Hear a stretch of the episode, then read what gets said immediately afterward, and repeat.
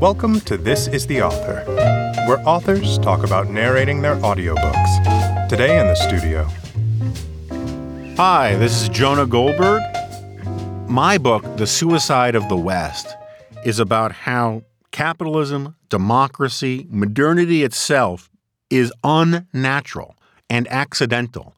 We stumbled into almost everything that we value about the civilization that we live in. And because we stumbled into it, we tend to take it for granted. When you take something for granted, that is a kind of ingratitude.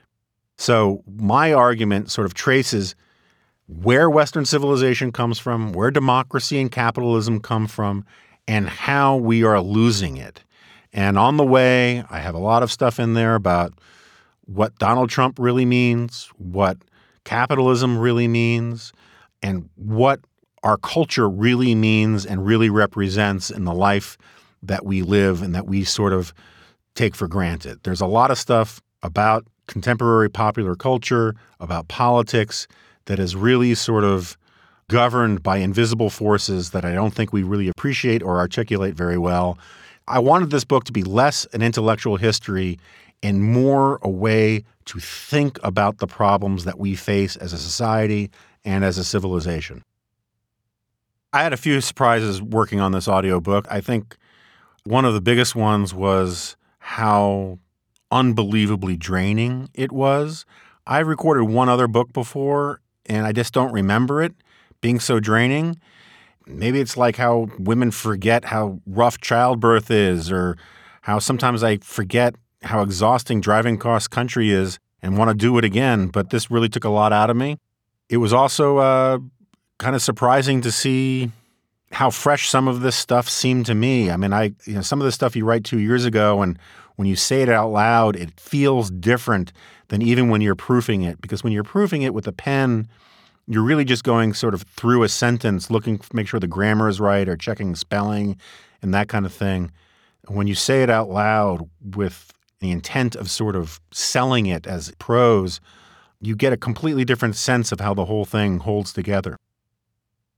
I'm a notorious mispronouncer of words, and not just mispronouncer. Sometimes I will accidentally use a not even a homonym, but just like sort of the slightly wrong word. I remember I have friends who still make fun of me for saying that someone did not have an academic pedicure.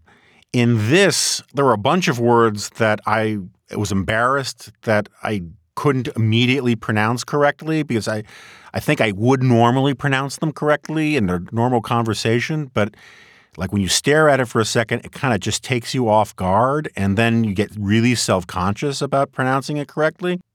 And then there were words I had absolutely no embarrassment whatsoever about mispronouncing.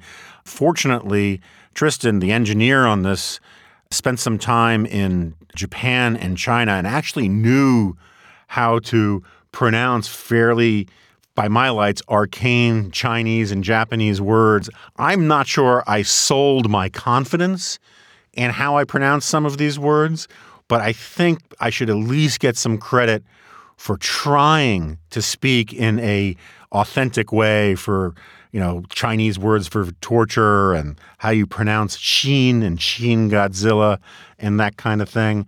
So that was nice to have. I hope there are a bunch of surprises for the normal reader of or listener of this book. I have a lot of, I think, sort of counterintuitive takes on the last, you know, someone can check my math, 250,000 years of human history.